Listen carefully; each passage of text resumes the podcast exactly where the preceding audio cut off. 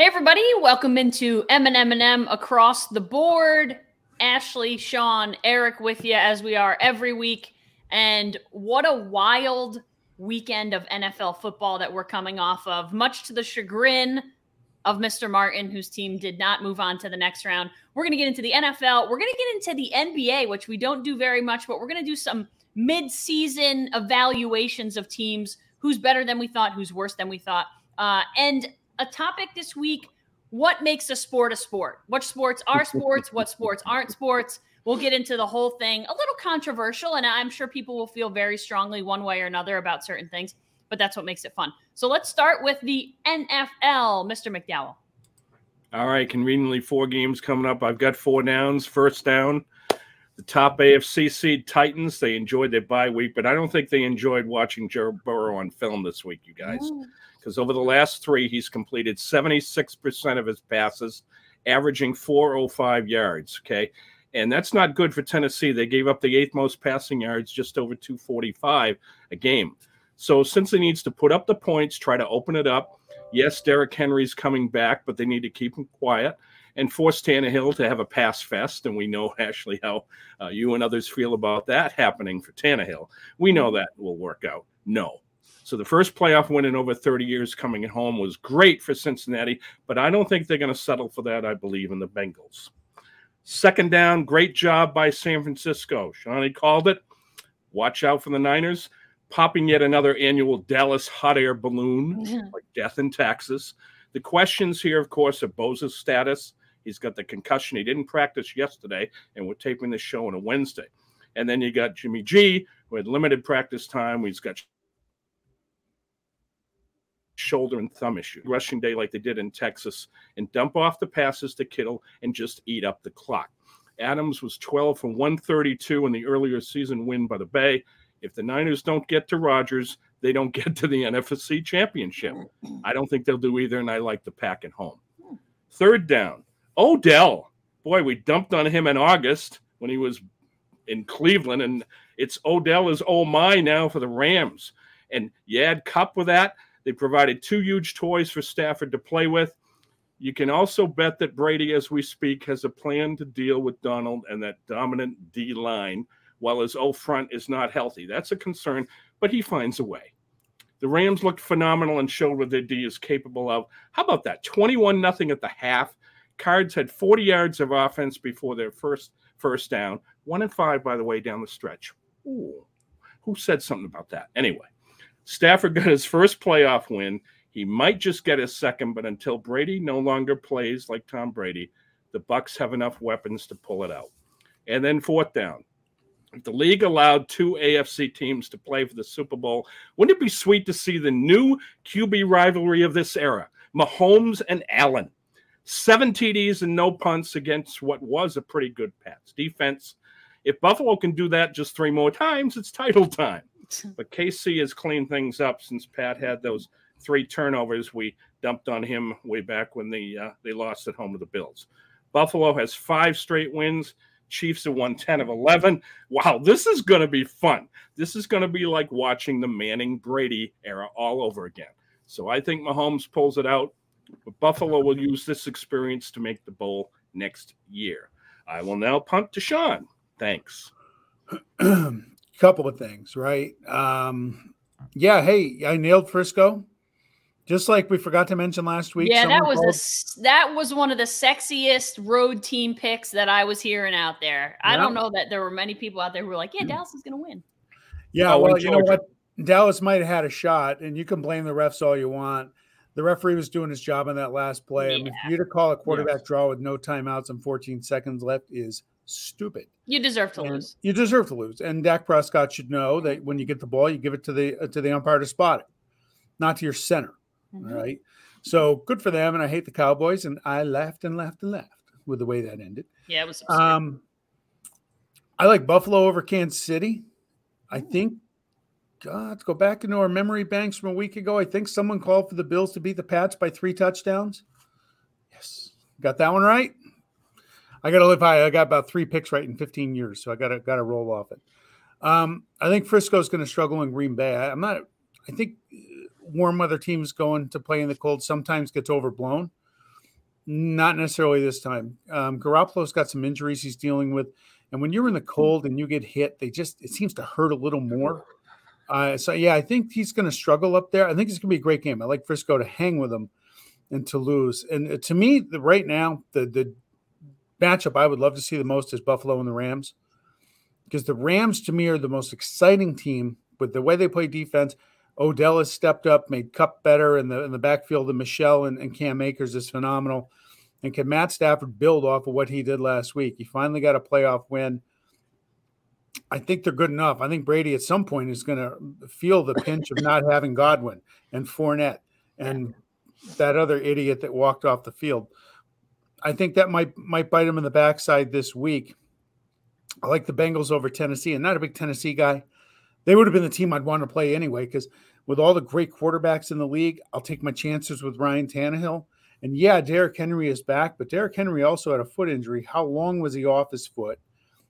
Is he back into game shape? Can he can he run the ball? Is he going to run the rock 25 times or is 10 about his limit? Uh, we don't know. We'll find out.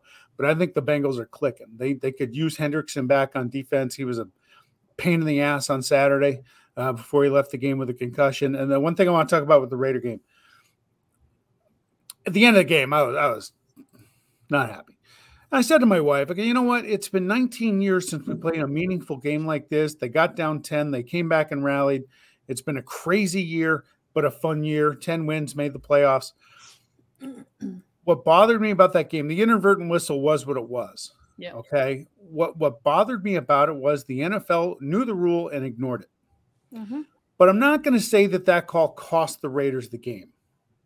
Okay, the Raiders lost the game because they had too many mistakes, too many penalties, turn, too many turnovers, and when you make mistakes like that on the road in the playoffs, you lose games. Okay, and even if they had replayed the down, you don't know that the Bengals wouldn't have gotten a touchdown then, or a minimum field goal on the drive because McPherson doesn't seem to ever miss. But I also say, okay, well, before they lost by seven, it would have been a three point game. The Raiders could have kicked a field goal in that last drive to go into overtime.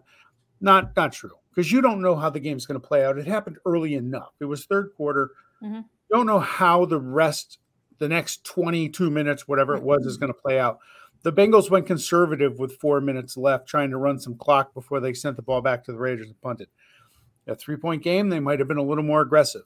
And Burrow was on fire. And he wasn't getting big chunks of yards, but he was getting a lot of completions uh, with Chase and, and his tight end. Um, so I can't blame the loss on that. I want to get that out there. I'm not happy about it, but I'm, it's a whole thing I have with the NFL. They had an inadvertent whistle. Okay, things happen. Then they lied about it after the game, and that just you know own it. Make mistakes in life, own it. Don't but don't lie about it. And come on, everybody knows that whistle happened before the play was completed. So now that that rant's over, Ashley, how about yeah, I thought inadvertent whistles were a thing of the past. Didn't it feel like they went away for like like you would get them pretty often in the NFL? It Yeah. almost felt like pre-review. But then once review came into play, it felt like refs swallowed the whistle a little more, knowing that there was a backup system to the whole thing. And that's why now referees do not blow fumbles dead. They don't call it an incomplete pass almost ever, even when it's very obvious that it's an incomplete pass, because they let the play run out and think, okay, we can review it. You can overturn something that's called a fumble and call it an incomplete pass. You can't overturn something that you blow dead when you call an incomplete pass if the play stops. So it almost felt like inadvertent whistles were a thing of the past until last weekend. Um, for me, I agree. The rule is the rule. You take it back, you play it over, you don't allow the touchdown.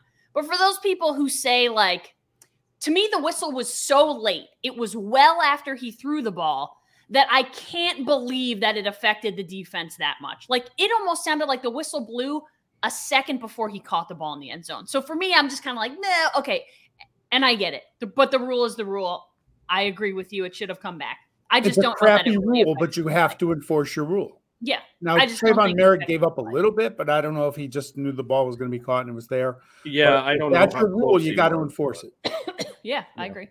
No, again, the other observation I wanted to make. I mean, I'm wearing an Oakland A's shirt for a reason today. I'm watching that game Monday, and Eric's been banging on Cliff Kingsbury for weeks, deservedly so. I'm watching the game Monday and I'm like, man, God, Kyler Murray might be playing center field for the A's pretty quick and honoring that commitment when they drafted him in the first round.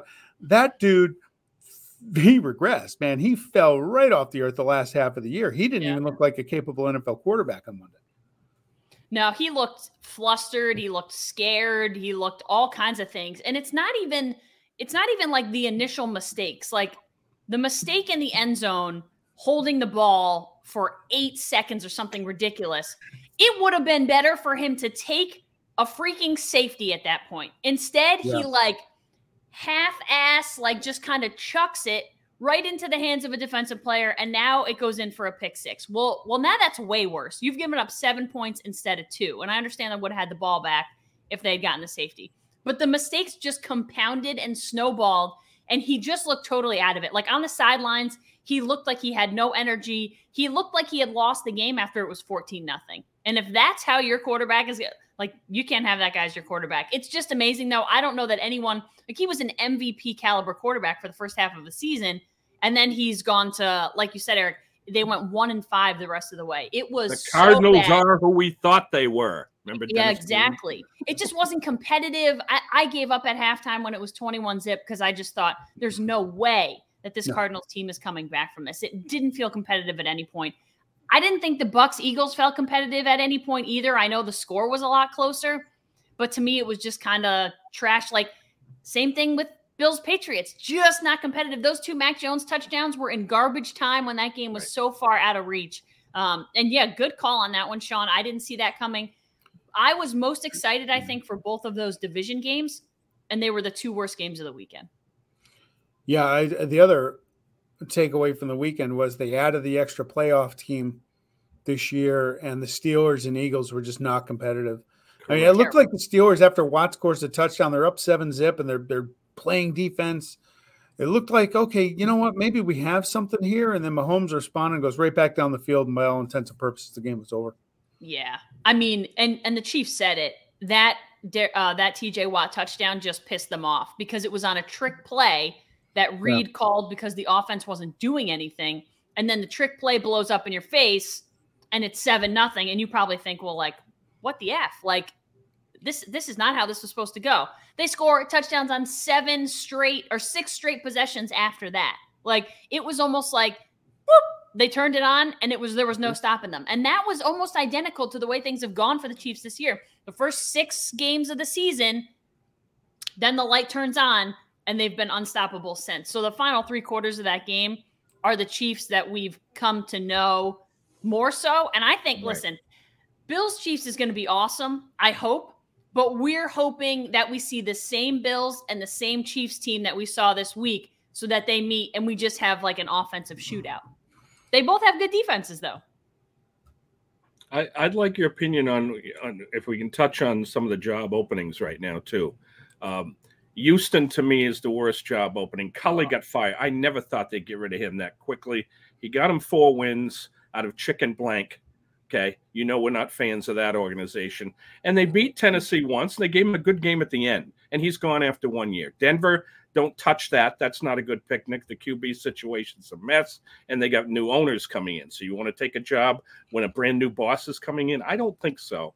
And Minnesota, is just in deep trouble because they have a lot of late picks. They don't pick high. They dealt a lot of them, and their cap situation is not pretty at all. So I don't know where the money's going to come for that. And if I ask for the Giants job, Ashley, I would ask a three-year guaranteed job that I get to coach on the field for more than two years. Those are not pretty situations to walk into.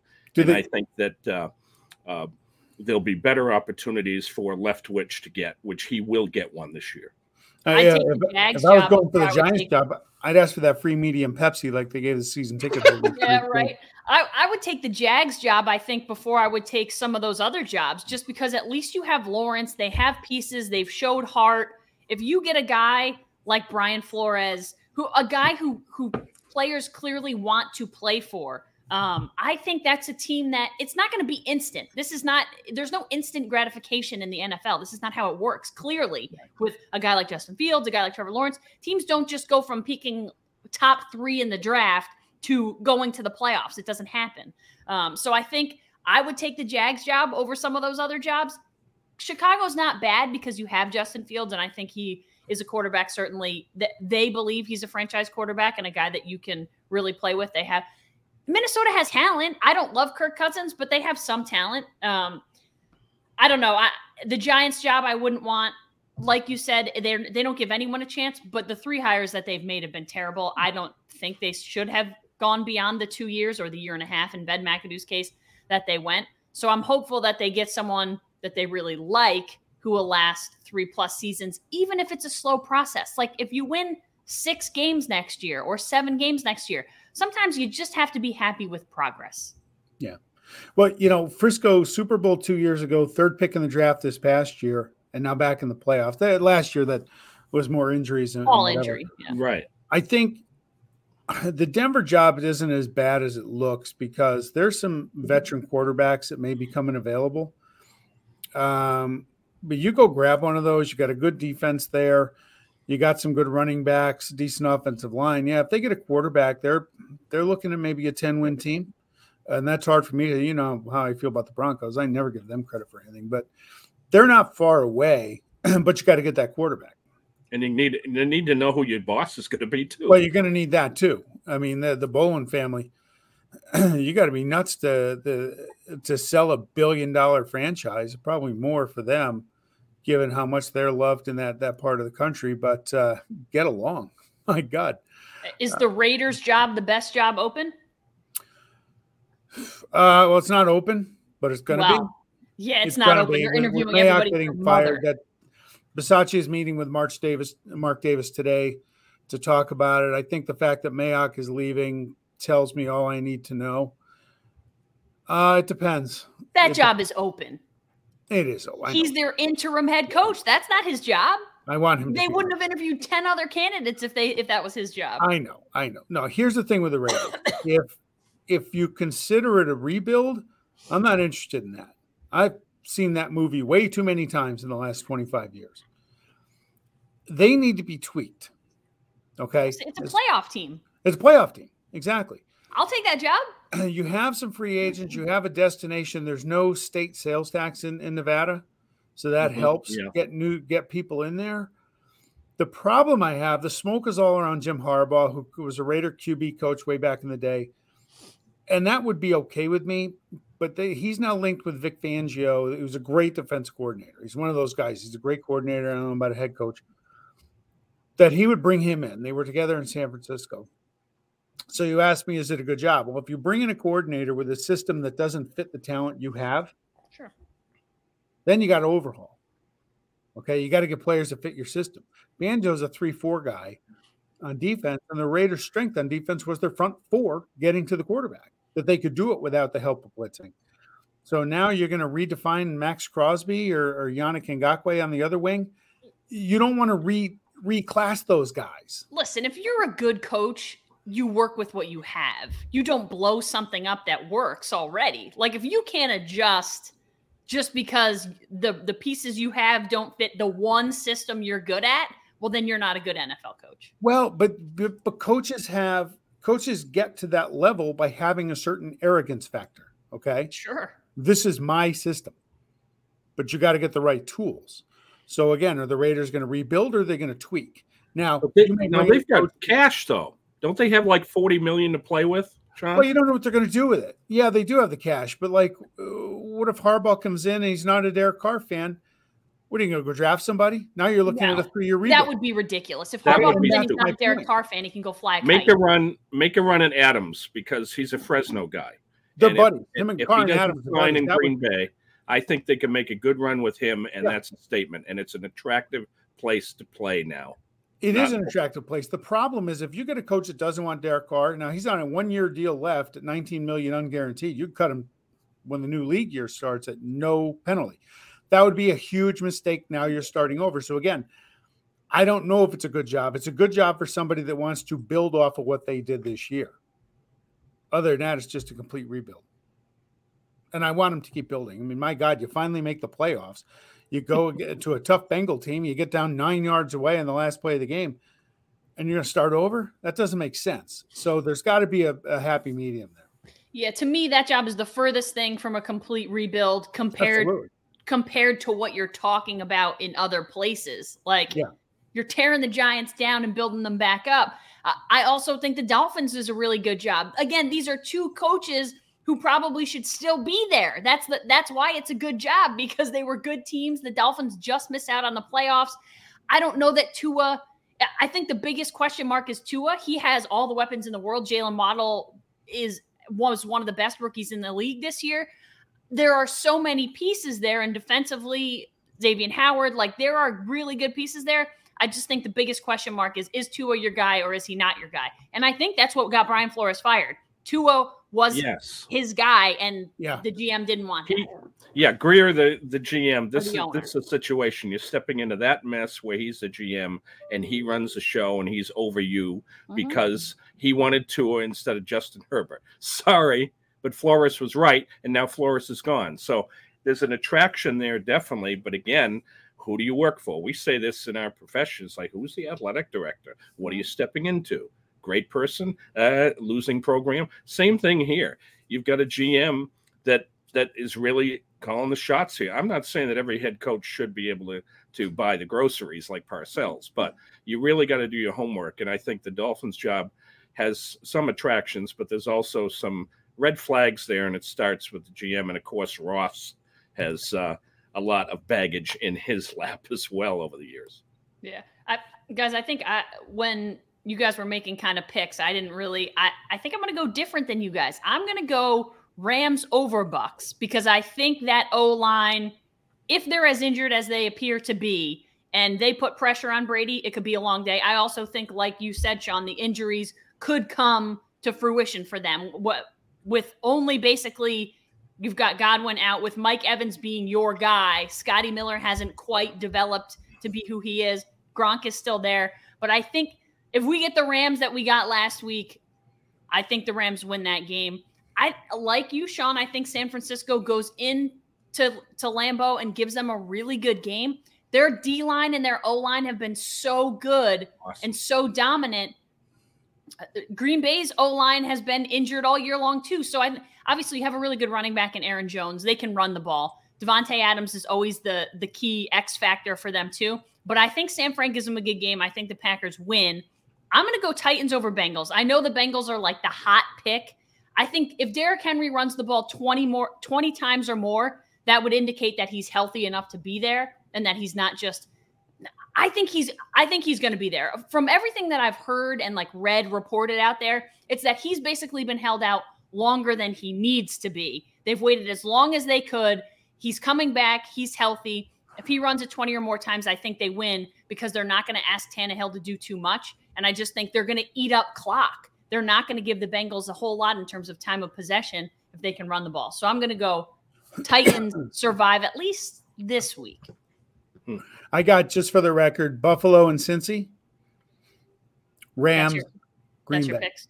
Yeah, Buffalo, Cincy, Rams, Green Bay. Eric, what do you got? Well, from going over things again, I, I still think that uh, Brady finds a way. I don't. I'm not going to pick them to win the whole thing, but I do Yeah. think that we're going to see Cincinnati pull it out. I do like the pack at home. Uh, I definitely think, not definite, but I, as I said, go with the, with uh, the Bucs, and I think uh, KC. Those are the ones. But Yeah. um, I'm still going to stick with Green Bay as we did from the start of the year to win the whole thing.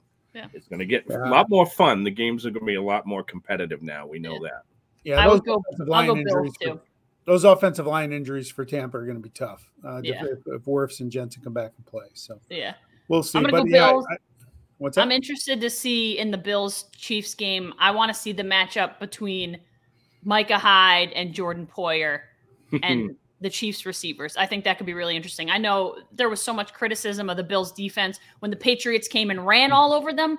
That doesn't have as much to do with Micah Hyde and Jordan Poyer as it does with the front. Um, so I- I'll be interested to see how they match up with guys like Tyreek Hill and and Pringle. Um, it'll be fun. I, I'm most interested in that game, but the other games will be fun too. yeah, and before we move on, the, the play by Hyde the other night, when Oh. that game was still very much a doubt. What a monster defensive That's one of play the by best him. interceptions I've seen this season.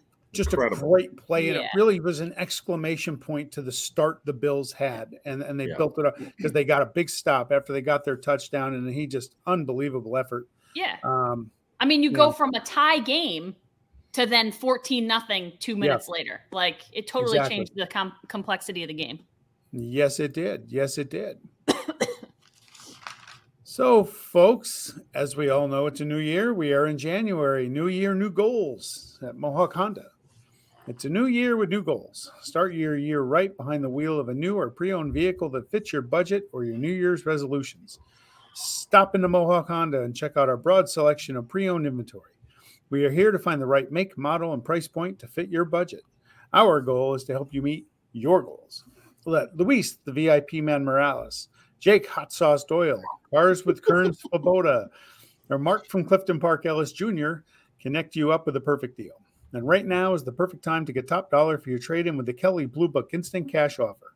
Same day check in your hand the day you trade in your vehicle. Just ask for Brian, buy with BMAC McKenna, Mike Benice, Nicole Ozer, or Cam. Let's do a deal, McKenna. Again, all of our sales and leasing consultants will make your New Year's automotive goals their top priority. Start the new year right with just the new deal at Mohawk Honda in Glenville, where they always go out of their way to please, To please you. you. Very good. Oh. Guys, I want to show you something. So see this sweatshirt? Yeah, It says butt kicker. yeah. So this is Harrison Butker's brand, B U T K E R, Ah. the highlighted butt kicker. Um, I'm going to give a free plug. So this is made by Novice Clothing, which is located right here in the capital region. They're based out of Albany, too. LaSalle guys. They had a spot in the game the other night, and I was like, "Oh my god, that's so cool!" But I have one of uh, Butker's shirts, even though I picked the Bills. All righty. To the NBA we go. Woo! You know, a couple things. We don't talk about the. I think we'll see a little more NBA talk as we keep going. A little more NHL, hopefully. I'm gonna have to start watching more NBA. Yeah, a couple things stand out for me. The breakout performer this year that I've watched a few times and I really enjoy him, Ja Morant from Memphis. Yeah, I wanted to Uh, somebody I can't remember who it was said he has Jordan-esque type of ceiling, and he is he's a baller. He had that He's two, a freak. two-handed block the other night, uh, which was just a just an unbelievable play. He's got the Grizzlies, the Memphis Grizzlies, who, if you asked me to name all the teams in the league, they'd probably be the last one I could think of. 31 and 15 and, and third place in the West.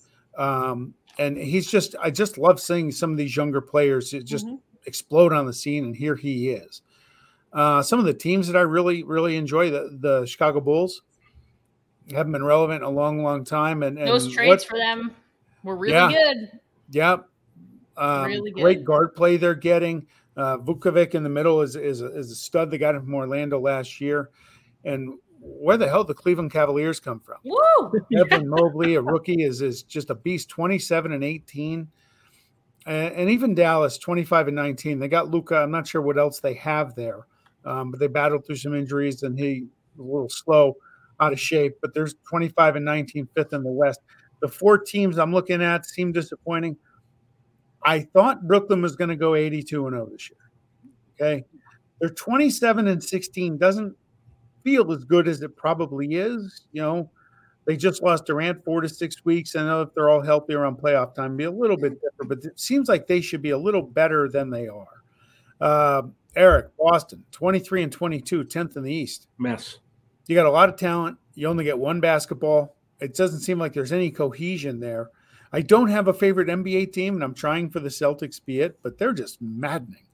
Yeah. Uh, the Lakers, 22 and 22, eighth in the West. They're old and dysfunctional. And, Yep. You know, when we kind of all called that at the beginning of the year. yeah, I mean, Westbrook's not a good fit there. Yeah. Davis, I think Davis He's- is just too heavy. He's kind of like Zion Yeah. Williams. He's carrying on I was going to say he's had some real issues this year. I mean, LeBron James is the only reason they're even where they are at, and Yeah. that's a Yeah. guy who's on the last leg of his career here. And, and Ashley, if you want to expand and go ahead, your hat du jour, uh, Eastern Conference finalist last year. I'm not sure what what's going on down in Atlanta. Maybe you can shed a little more little more light on that. But uh, those are pretty much the observations I have. But it's been a fun year in the NBA. Yeah, I mean, listen, Atlanta's been really streaky. I was never super sold on the Hawks. I've always been the one who said if Trae Young is your number one, you will never win an NBA championship. I and I wholeheartedly believe that because he's a he's a ball getter, he's a points getter, but he's not when he scores 50, they're not good. It's when he scores 30 and has 10 assists or 12 assists and re- he can rebound. When he does that stuff is when they're best. The problem is the pieces around him, they're good, but they're not great. Like they don't have a a bona fide number two, even in in that case. I, I like John Collins, but I don't know that he's a number two on any championship team. So I just think like their pieces are very good, but I think that's as good as it gets. Is good. I think they way overachieved last year. Like I don't know that mm-hmm. anyone saw them getting to the Eastern Conference Finals, and I would have a hard time believing they get back to the Eastern Conference Finals. But it's also the same thing with like I don't think anyone saw the Bucks winning it all last year. There was a lot that happened last year that was kind of out of sorts, whether it was injuries, COVID, all of it. Um, so I think the Hawks probably peaked last year, and now they're back down where I would expect them to be a little bit um, in terms of what they're doing. But like, listen, the East. Hmm. I'm not going to say it sucks, but the East is is very mediocre in terms of like it's yeah. just crunched in there. Just because you're one or ten, I think there's like five and a half games that separate one through ten. So nobody's out of it in the East, even if you're sitting outside of that tenth spot. I, I want to piggyback on both of you here. I'll start with Atlanta, then Memphis, because we're going to give them the love they deserve, as John yeah. said. But I don't understand Atlanta either. I, one thing is stand, they're 25th in the league in defense. They give up a ton of points. Mm-hmm. They just don't play good D. And I think Trae Young is outstanding. He's averaging 28 a game. But you're right. Now I'll I will say I think he's the most exciting star that franchise has had since Wilkins. Mm-hmm. I really do. Yep. But here's an example. Yeah, he scores a career and league high 56 against Portland. League high 17 at 26, 7 at 12 from three, 15 for 50 at the line. And he did have 14 assists. So every time he touched the ball, something great happened, but they lost. 136 yep. to 131. That that can't happen. I mean, you give up 136 and, points. You right. scored 131 and, and, you lost. And what you're saying, he didn't have the help, or he's not, you know, he dished out 14 assists. Now they, they made a blockbuster with the Knicks. They they dealt Cam Reddish and they got Kevin Knox, who averages about 1.1. I was going to say that's a way better deal for the Knicks because I think yeah. Reddish has Reddish showed last year coming off the bench in the playoffs glimpses, and he showed glimpses again this year. I like Reddish but there just aren't enough. Everyone is about the same. You know what I mean? There's a lot of yeah. Cam Reddishes, Kevin Huerters. There's a lot of guys who feel like they're pretty equal in terms of playing status. Bog, uh, Bogdanovic and Gallinari, they're all kind of similar. Um, they, but no, like they've like got to make a deal. They've got February 10th. All they have to do is find a proven winning vet said that before. Somebody to bring in. We're not talking about 60 guys in a roster, but yeah. get that veteran that has proven to be a winner to get them flying again. And as as for Memphis, do you remember when we talked about cities and irrelevant franchises? And the three of us talked that Memphis Grizzlies. Never think mm-hmm. we'd mention them again. But John, you're right on. Uh, they must have watched us because they are not irrelevant this year. They're going to be dangerous. I think they got a shot at the top four seed, and Morant is just a lot of fun to watch. And there's not many people uh, that get to watch or do watch Memphis play. But if you don't, just go to your phone the next day, check out the highlights, the dunk, the mm-hmm. alley oop. He's just so much fun to watch, and it's great for the city of Memphis that has not had a lot. They once had a you know a pro football team in that USFL and stuff. Showboats, showboats, but yeah, but it's nice to give them some love, no question. Yeah, I think his biggest thing is always like his ankles are tough. Like it feels like every week it's like, oh, Ja Morant has a high ankle sprain, he's out for two weeks, and then the Grizzlies go back down without him. Then they have when they get him back, they have to work their way back up. So this year they're 31 and 15. But the most important thing I think is they're beating good teams. They're 14 and 8 against above 500 teams. So that's like you're showing that you're beating the teams who are at the top of the league, which is important because it's not just like, oh, they're beating the Pistons every night or who you know whatever team comes across their or, or, the Magic, whoever it is, they're beating good teams, which is is a far cry from yeah. what used to be happening. And they're top ten offensive and defensive ratings, so they get after it on both ends of the floor. Which Sean, you brought up the block, the ball, you got yeah. the ball turned over, and he just came flying in. So it's the yeah. hustle. Everything about that kid, Morant is he's a star. Did you see the promotion they did? Mm, no. Oh, so I think it was Memphis was it so a kid? I am pretty sure a kid showed up in a um a Steph Curry jersey to a Memphis game, and they were like, "What are you? What are you doing? You can't be." so Memphis ran a promotion. you could bring in any old jersey of any player or former team, and they would give you a Memphis Grizzlies jersey Wow. for free. You could just exchange it. Did you so get the there was a line like yay long, and the Great move. kid with the the Warriors jersey was the first kid in Mm. line. That's a great move. Yeah, and they're they are beating good teams. They took the That's Warriors out to the woodshed recently. I watched that. You know, we've gone through the whole thing. We haven't even talked about Phoenix and the Warriors, the top Yep. two in the West, and even Utah, which is having a very good year. Mhm. Um, you know, and the Warriors, excuse me, just getting Klay Thompson back too will help them Yeah. uh, as they get through some injuries. But but Phoenix, you know, they're picking up from last year's final run, single digit losses right now. They're just kind of rolling on out there uh, in a very tough conference. I, as for Golden State, though, you know, Steph picks the good time of the year to have a slump. Okay, you got Yeah. to do it. Do it in January. Three of seventeen, Miami. Five for twenty-four, Dallas. Better now than later. Draymond Green is beloved out there. The minute he stepped on the court, the ovation. Uh, everybody believes that this team is coming back together. And and as for Thompson, you know, two and a half years of rust, and he came right out, and he's showing no rust at this point. They really look solid. Uh, and I think uh, Steph will be right in the uh, hunt. The one thing I want to ask you, Sean, too, is Ashley made a good point. The East is just a jumble bumble NFC East look, and here's a team in Philadelphia that has an opportunity, and they're still sitting with Simmons. He's growing mold. What the blank are they waiting for? Are they asking for Wilt, LeBron, and Steph?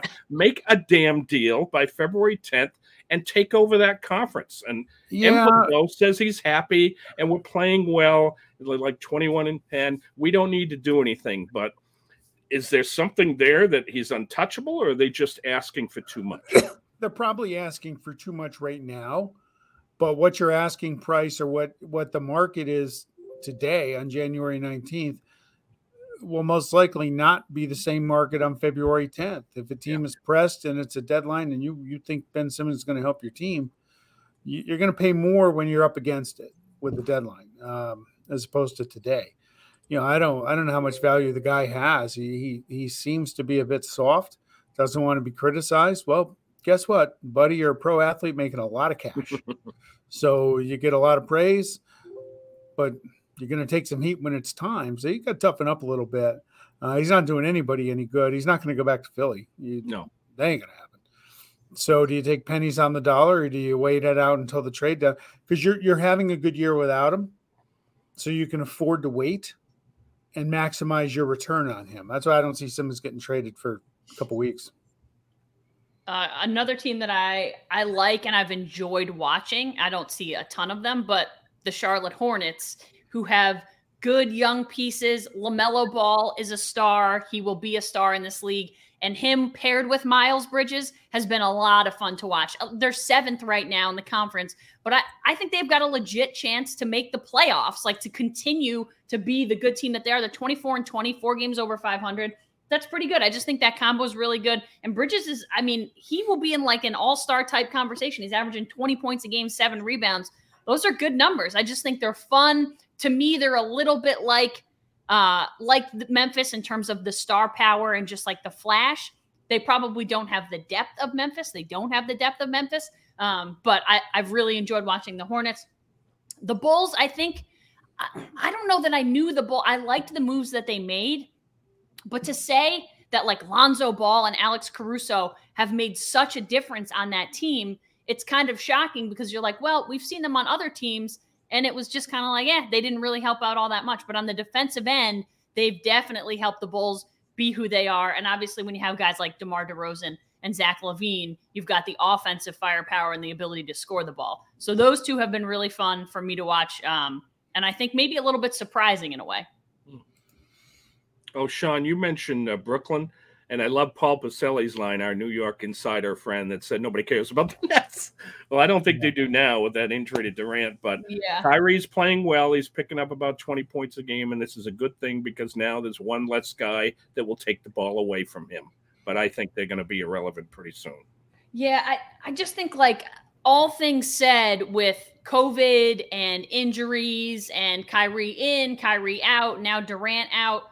You're 27 and 16. If they can survive the next four to six weeks without Durant, without having the the floor totally fall out on them, Yeah. I think they'll be fine. Like just get this is a team, just get to the playoffs. if they can be healthy and they can, if Kyrie's going to play in the playoffs, they can be a team that certainly I think like forget all the, the the regular season. We're talking about the playoffs. The playoffs are what matter. And Milwaukee too. You know, they're right there, right there yep. with uh, Brooklyn. Yep. Get there and see what happens, and that's kind of how the NBA is. A home court advantage, depending where you play, is real. But if you're good enough, just get through the regular season. That's what the Lakers are trying to do, and we'll see if they get there. But uh, yeah, the the Nets and Bucks are still, to me, they're the two best teams in the East at the end of the day. Uh, they're the two teams I would not want to play in a seven game series. With all respect to the Bulls and and and Ashley's preseason pick to get to the finals, the Miami Heat, right there as well. So mm-hmm. yeah, so we'll see. So it'll be be pretty exciting to see how they uh, come down the stretch and finish up and get into some postseason matchups. How and about, I'll close it with Utah. I mentioned Utah oh, a few yeah. weeks ago, and uh, and I agree. But I think Utah will make a splash. They yep. owe it to the fans there to get get into the yeah. mix. Listen, they need yep. a postseason series win like nobody's business. That team, woo they be, they're such a good regular season team, and then they underachieve in the playoffs. So you're right. The fan base deserves more. How about Bobby Portis though, and Grayson Allen? Like, who would have thought Grayson Allen would start for the reigning NBA champs? Like, the dude is starting. I. What is happening? What world are we living in? Uh, oh God, I hated him at Duke. I hated How is he even in the NBA? All he does is trip people. I hated him. okay, I can't stand Grayson Allen. Hashtag Duke sucks. I'll mm-hmm. ride that one forever. Mm-hmm. Um, yeah, he's a punk. Sorry, I, have never heard the words "I hated him" at Duke. I think I've heard that about a thousand times. Oh yeah, but especially with him. He had no respect for his opponents of the game. I, I assume he's different now because I don't hear his name linked with any of that stuff. But too bad, too late, damage done. I don't yep. forgive or forget. And the Nuggets, we didn't even talk about them, but Jokic is the only player on that team. And That's I it. listen, they're so injured. Jamal Murray, Michael Porter Jr., like those guys are out. I understand, but like he has no help.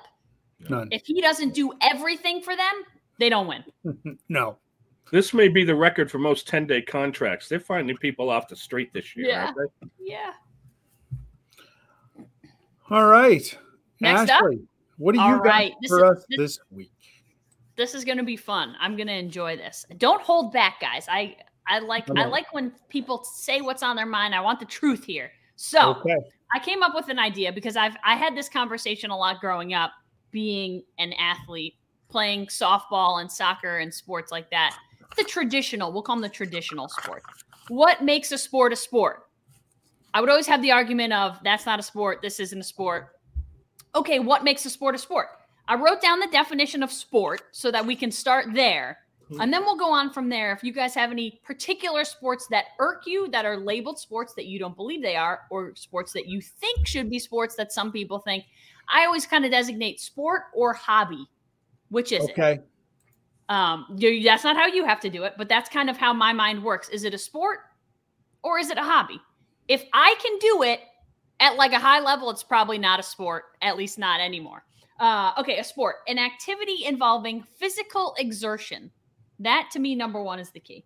And skill, in which an individual or team competes against another for entertainment. The entertainment thing, I don't have as much of a problem with. Um, you can play a sport without entertaining anyone but yourself. But physical exertion and skill. So I'm going to hand it off if you guys have anything to open up with, and then we'll kind of work back around once somebody throws a sport or, or a hobby out there and go from there.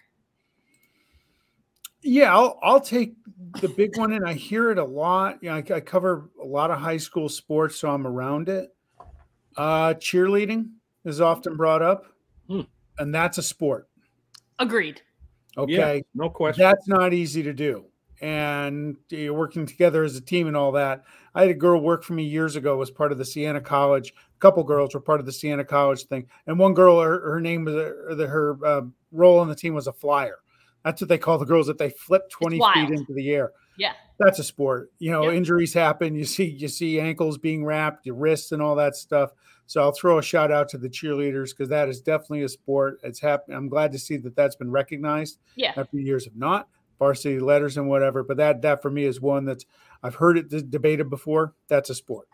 Yeah, I think for me the biggest problem I had. So I'll be the first to admit that in high school I was like, "Get out of my face! I don't want any talk about freaking cheerleaders being athletes, whatever." But the cheerleading I saw was like the cheerleaders on the sideline at football games who are legit pom poms cheering. There, I didn't. We didn't have as much of the competitive cheerleading back then, where you've got towers of people. You have females, most in high school. It's mostly females. Females lifting other females and holding them above their head. Like these these ladies weightlift. Very few have guys, but some have guys now. They weightlift. They train. They run. They they dance. They do all this stuff. Certainly a sport, but that's something that I've kind of had to come around to. I'll I'll throw two at you, and I think they're related in some respect. I didn't think so, but I do now. Car racing to me is a sport because a human is driving the car. Okay, so there's physical, yeah, they're sitting in their butt, but there's also, you know, you've got to be very strong. There's a lot of emotion involved as well. I had a friend who worked with a national company, a sponsor, and they sponsored one of the car races, and he went with the car, and it really turned the corner. But once it becomes a self-driving vehicle, then no, I don't think it is. The other horse racing to me is a sport because something alive is racing. There is physical activity from the horse. They are competing, and a human is attached, not basically controlling the horse. So anybody that would think that horse racing is not a sport, I would disagree in that respect. Those are just two that I want to throw out there at this point. Car is racing jockey and very athlete. emotional. Yeah. Yeah, because I think that takes a lot of skill. hmm Okay.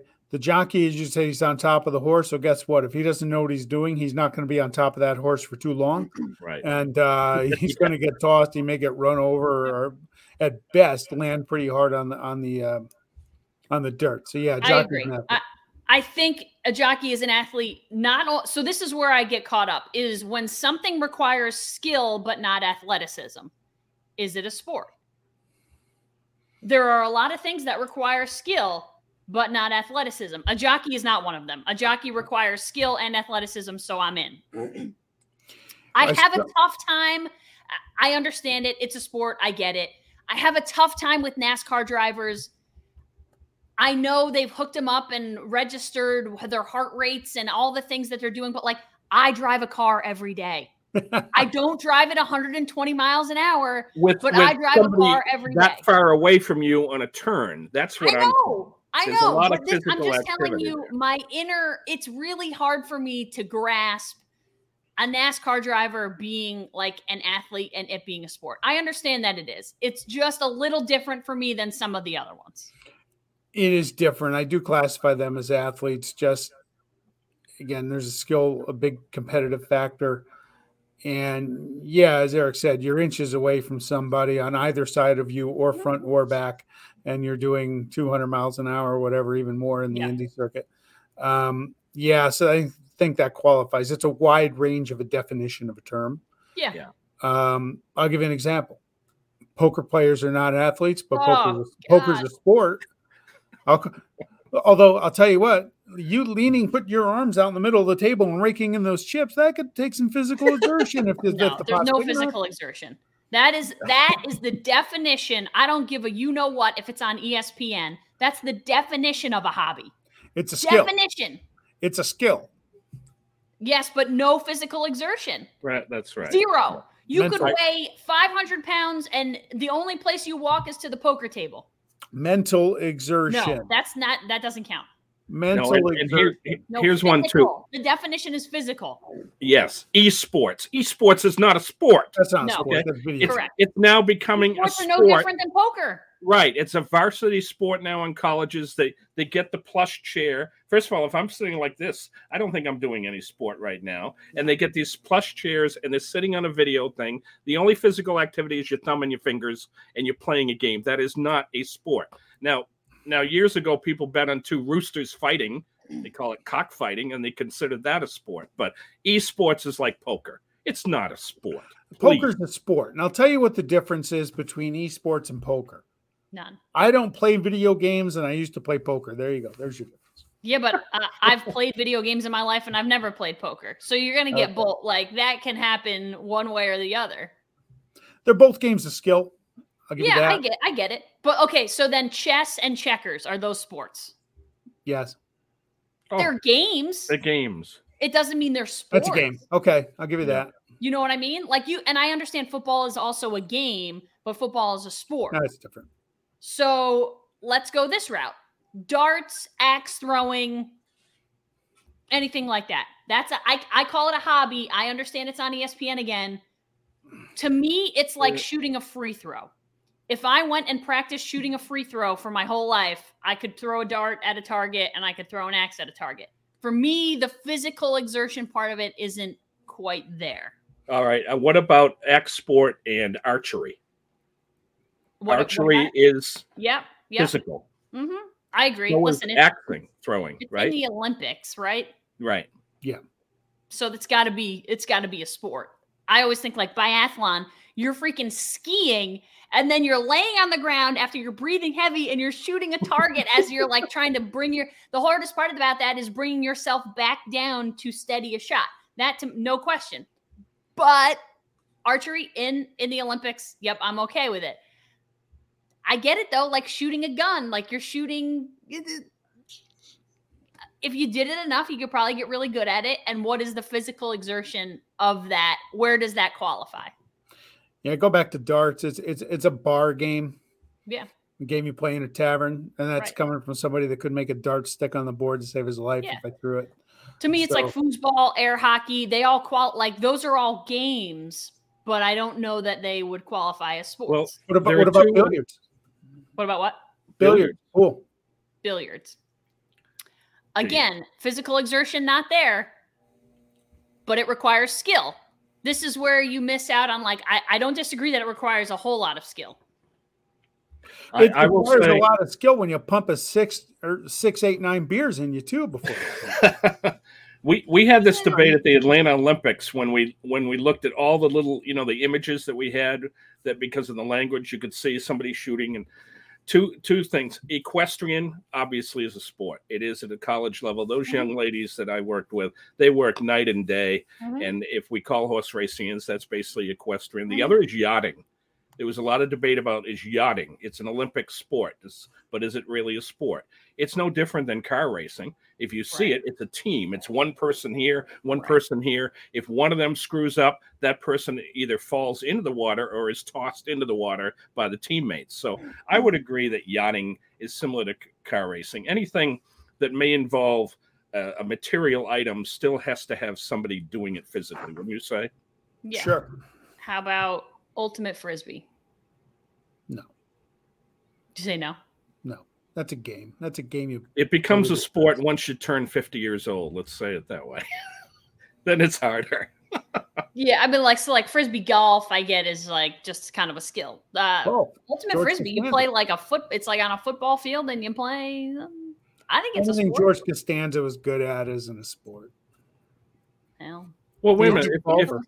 If it's frisbee golf, I think that's a sport because you're. well, then why golf. wouldn't ultimate frisbee be a sport? Like ultimate frisbee, you play. It's basically football, but with a frisbee. Yeah, Sure. That's a sport. Okay. Cornhole. No.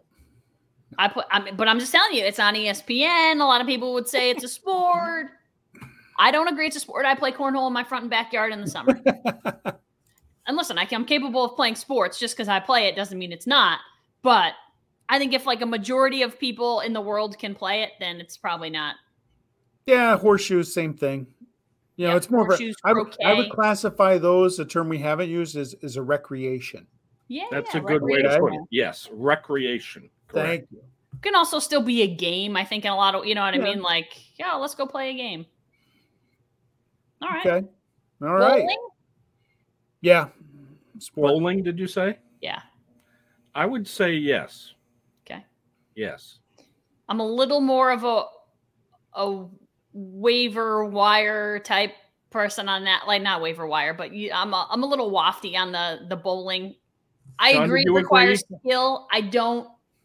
I, it also requires physical activity. It's just one of those things where, like, if I rolled the ball a hundred times, I would probably get pretty good at it. It feels a little bit like it just becomes you do the same thing over and over. But No, when bowling's pins are different, sport. I know it's it's different skill. bowling's a sport. I used to bowl you know, back in the day, 12, 13, 14.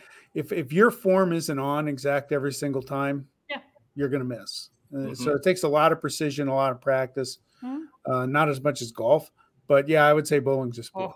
Oh, You're, you're a pitcher like baseball. The one thing they have in common is that you can do things to the ball to make Right. it do things you want it to do. So Yep.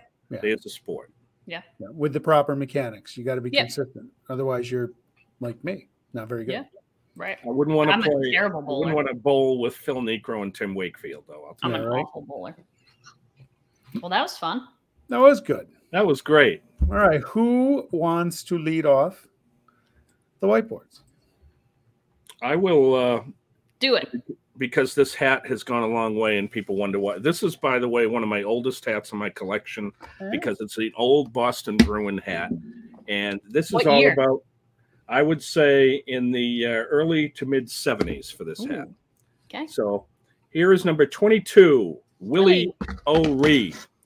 Congratulations to a trailblazer, the Jackie Robinson of the National Hockey League.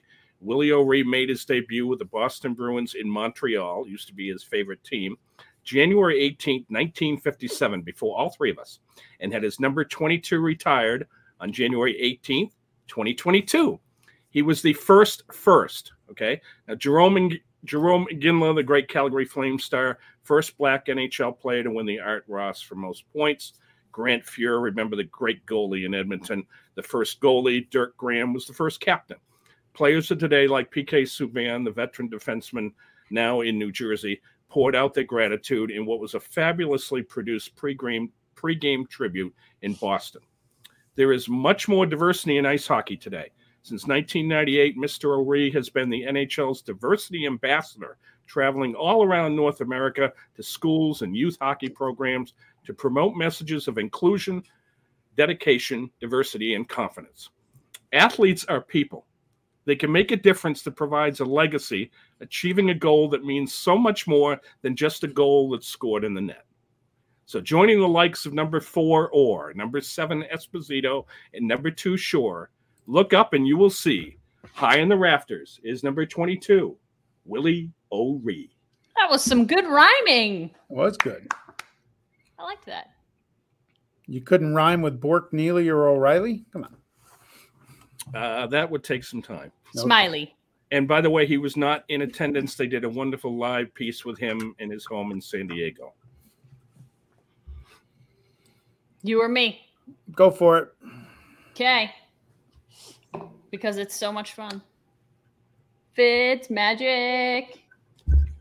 So Fitz Magic has like stolen, he's taken the Twitter sphere, Twitterverse by storm after a picture of him in the Bills Stadium in seven degree weather and below, shirtless, with all of his manliness, with some kid in the stands. There were multiple pictures that got tweeted of him. I know people were sitting next to him and uh, said he was very, very nice. But Ryan Fitzpatrick, also known as Fitzmagic, was in attendance for the Bills game shirtless. He is, he's like a gem. He's everything. It feels like he is everything good about the NFL. The guy's a Harvard grad. He's smart. He seems personable. Played for nine teams in 16 seasons, most recently with the Washington football team. He's like, feels like the king of the one year contract, just keeps signing and signing and signing. Uh, has made, I'm sure, a lot of money in his career. But he feels like he's beloved by every fan base. Like that guy walks into a bar in Miami and will never pay for a drink in his life. Buffalo, same thing. It was clear that he's so beloved. From 2010 to 2012, started 45 games for them, fit right in. The fact that he was in, it's just amazing to me that he's in Buffalo, essentially cheering on the Bills. And he would tell you, he said it on podcasts before, that Buffalo is his favorite city that he's ever played in. Who wouldn't want to play for Bills Mafia? But this picture has gone viral. The kid that he was with, it was an RPI student. RPI is here locally in Troy, New York. Um, an RPI student who was at the game with his dad went up to him, took off all his clothes. He said he had like six layers on, seven layers on, took it all off, walked down to him and said, Will you take a picture with me? And he gladly did. So Ryan Fitzpatrick has been all over Twitter. I love the man. I think he's fantastic. And I hope he continues playing. And if not, if he doesn't continue playing, I hope he just goes to stadiums around the country cheering for his former teams and fan bases. It, it makes me almost want to take my shirt off. Yeah, yeah, do it. Just kidding. I, I wouldn't do that to you. Uh, before I get out my whiteboard, uh, the NFL, uh, anybody watches the show knows that I love the sport, but I hate the organization that runs it. The people on Park Avenue drive me nuts. I did want to give them a real quick shout out for eradicating COVID because toward the end of the year they were getting near, at near or over 100 cases a week and all of a sudden as soon as playoffs start zero none great job their doctors should be doing that the league can't ref worth a shit but they apparently did something good with covid because they've had no issues Everybody's had it. yeah yeah or covid that's going to hurt their playoff ratings but anyway here's the whiteboard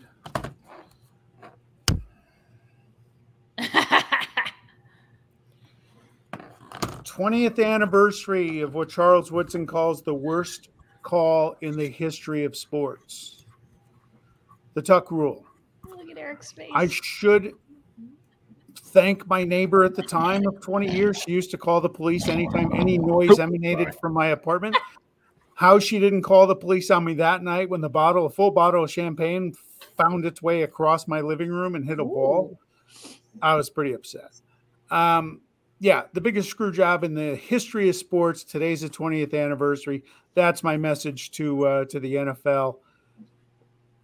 I still say Walt Coleman made up the rule under the hood when he was going through it. How can we screw the Raiders and, and find a way to to get the Pats in? That's just me. I'm a Raider fan and I'm still salty. So 20 years later, I'm not over it. Then I found out ESPN's got a 30 for 30 coming up on it, debuting February 6th. I would rather run a cheese grater across my forehead than watch that. So that's one show I will not be watching. The 30 for 30 is strictly about that play and the ramifications. Yeah, it took away a dynasty from the Raiders. We would have won seven world titles over the next however long. oh it's yeah, been. yeah, definitely. Absolutely. It was Jon Gruden's last game in his first go around before he got traded and beat us in the Super Bowl the next year. So yeah, it uh, it altered my life, and uh, I'm not over it, and I never will be. So that All I can say is that we waited 300 years to actually get our team on national television. And as my father once said, do you really want America to see this team? So The answer was yes later on. Mm-hmm. we'll never know. this. All right, this so was a you're blast. you're Lot of fun. bitter. Last Raiders win 2002 in the postseason, right? Yeah, I, and now I'm mad again because I just Yeah. relived it all in the last three Well, minutes. that's your own fault. You brought it up for your whiteboard. Here on across the board. Yeah, Yeah, let's get him some meds. I might Listen, guess what? None of us have a team left in the playoffs, so there's that. Okay. It, you know what? It's more relaxing. It really is. No doubt. I I watch have to games and I'm that. like, oh, this is wonderful. It, it, it's more relaxing, but it's nice when you when your team is in the playoffs and you have a man cave. There's also women caves out there where you can make all the noise in the world and know nobody's hearing it, and then suddenly in the morning we could hear you. That's two floors up. Got to sound get play, loud. Soundproof our place, right, Sean? I don't know what you really had to yell about last Saturday night, other than this the, the tears so the tears going into your crying towel maybe a little loud, but that was about it. After the after the Ashley's term pounding was commenced. We'll Hey, always have these. six you said the you said the Pats were going to get pounded. I said the Steelers were going to get pounded. We were right on those fronts. That's right. All righty. M and M across the board. Apple, YouTube, Spotify, Twitter. I forgot to do that again this week. It's just becoming so casual, you know. Uh, at MMMATB1 on Twitter, we will share our content. We hope you like it, share it, subscribe to it, and we will see you guys next week. Enjoy the great NFL week. weekend. Take care, folks. Bye now.